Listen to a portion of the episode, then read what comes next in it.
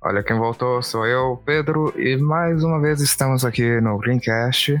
Dessa vez estamos com a Yasmin, que é regular aqui, né? Oi, gente! E eu finalmente estou de volta dessas 2 semanas de descanso que eu terminei precisando, né?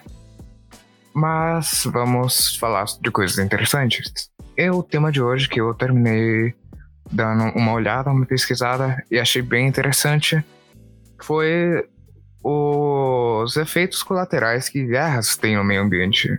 A gente já falou dos problemas da biodiversidade, já falamos dos incêndios na Austrália, formas de reduzir o uso e um monte de outras coisas, mas nunca chegamos a tocar nesse assunto em relação às consequências do imperialismo, das guerras, dos conflitos militares no meio ambiente, no nosso, que podem afetar o mundo, né?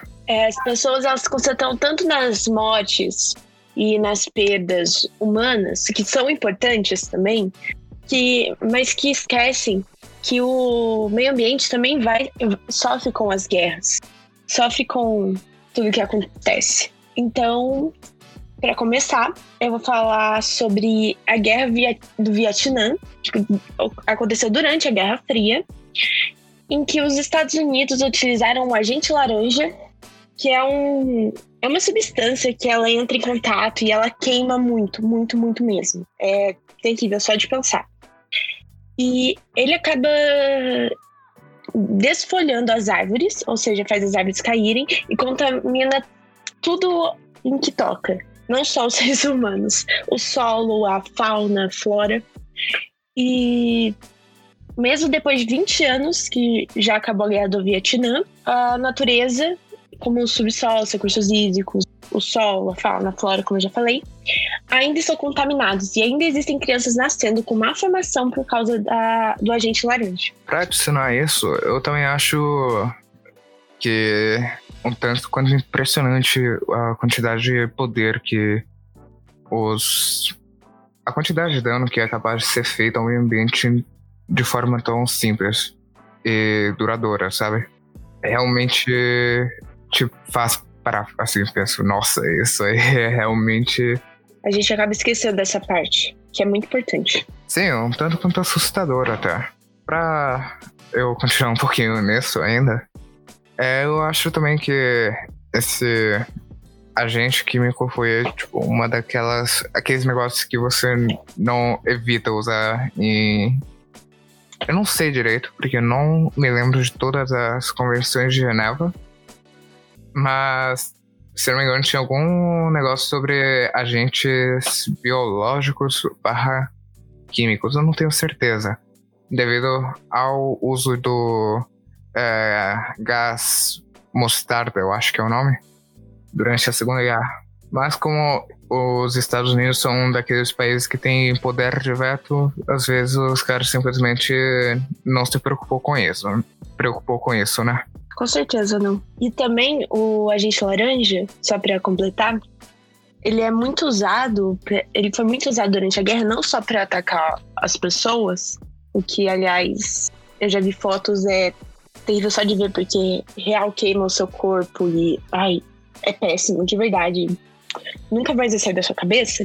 E usavam o agente laranja para contaminar e eles não conseguirem comer e aí começar a depender dos Estados Unidos. Então era uma estratégia bem inteligente, cruel, mas inteligente. Em crimes ambientais, eu também colocaria as bombas atômicas que os Estados Unidos lançaram. Você vai realmente... Estados Unidos e crime ecológico andam mão a mão.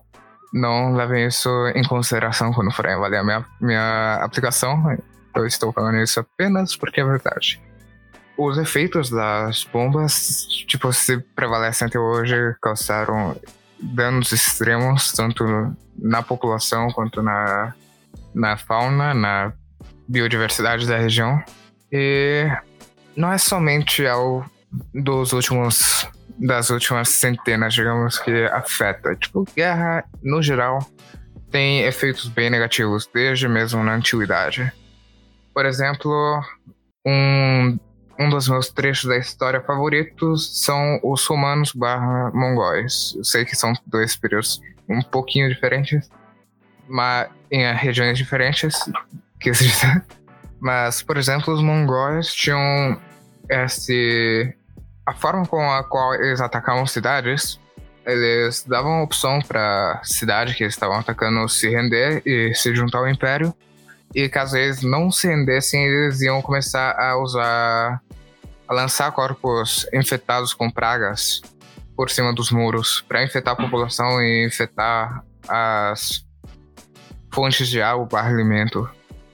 O que conta como uma forma de ataque biológico / ataque químico por meio de vírus e doenças. Aliás, uma das grandes pragas que atacou a Europa, porque foram mais de uma, começou dessa mesma forma, com os mongóis atacando outras nações, usando animais doentes e cadáveres doentes. E a partir disso, criou uma reação em cadeia, porque quando os europeus e os asiáticos entravam em contato, as pessoas estavam doentes, ia passando e chegou na Europa e, bom, aquela das pestes matou milhares de pessoas.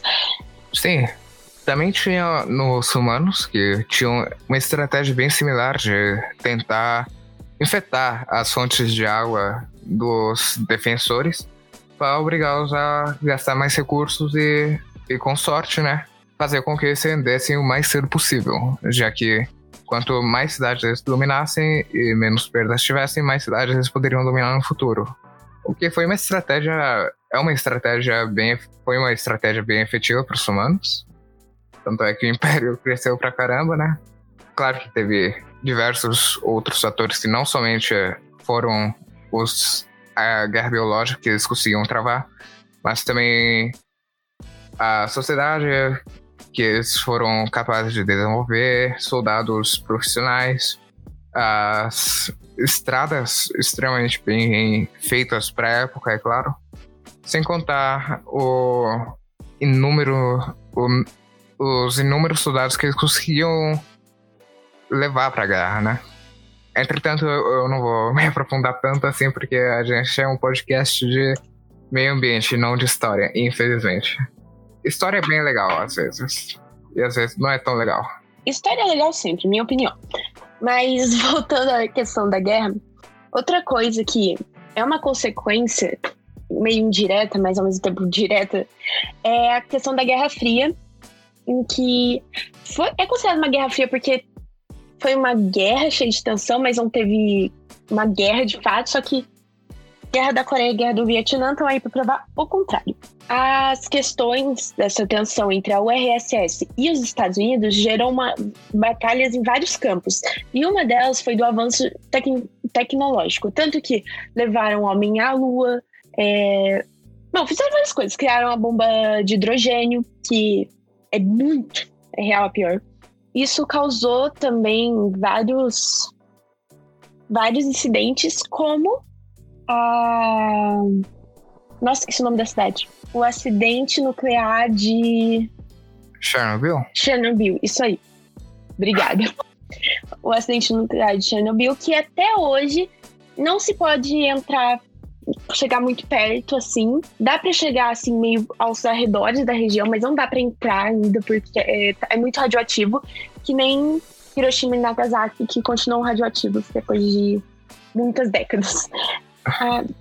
Em 1999, durante a guerra da NATO contra a Iugoslávia, eles decidiram usar munições de urânio empobrecidos pela primeira vez na Europa.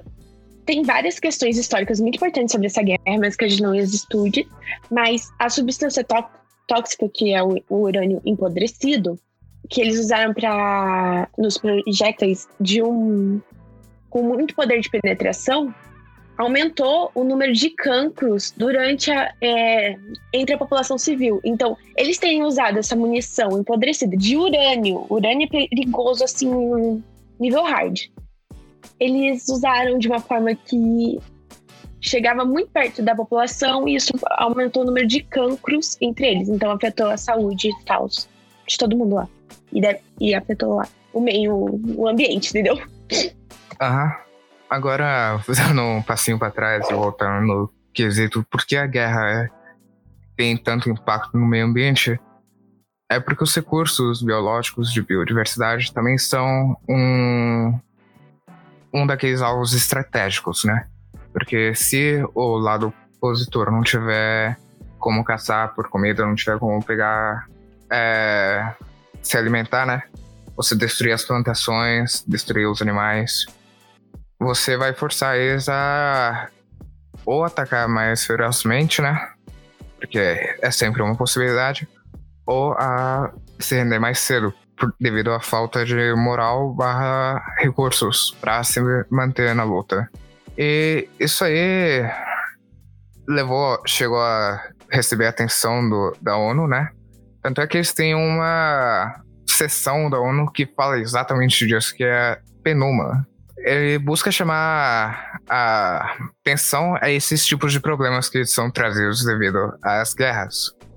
Então, todos os anos, desde o surgimento, é claro, no dia 6 de novembro, o programa da ONU para o meio ambiente, que é esse o nome completo, se lembra do Dia Internacional para a Prevenção da Exploração do Meio Ambiente em Tempos de Guerra e Conflito Armado, que busca conscientizar / informar quais são as consequências de ações destrutivas nos recursos naturais do planeta. E tanto é que, nos últimos 60 anos, que depois da Guerra Fria, não depois da Guerra Fria, mas depois da Segunda Guerra Mundial, praticamente 40%, quase metade dos conflitos internos que ocorrem no mundo tem ligação direta com a exploração de recursos naturais. E eles até falam que o meio ambiente é uma vítima silenciosa da guerra e do conflito armado. E eu não posso concordar mais. A sua fala me lembrou de um outro conflito que já aconteceu há algum tempo, é claro, mas foi muito marcante, que envolve Napoleão. Quando Napoleão tentou invadir a Rússia, porque ele estava tentando invadir todo mundo, a Rússia foi esperta. Bom, perderam muita coisa, mas foi esperta para evitar a invasão, porque Napoleão, ele não estava acostumado a tanto frio. Bom, acho que ninguém estava acostumado com frio que nem da Rússia.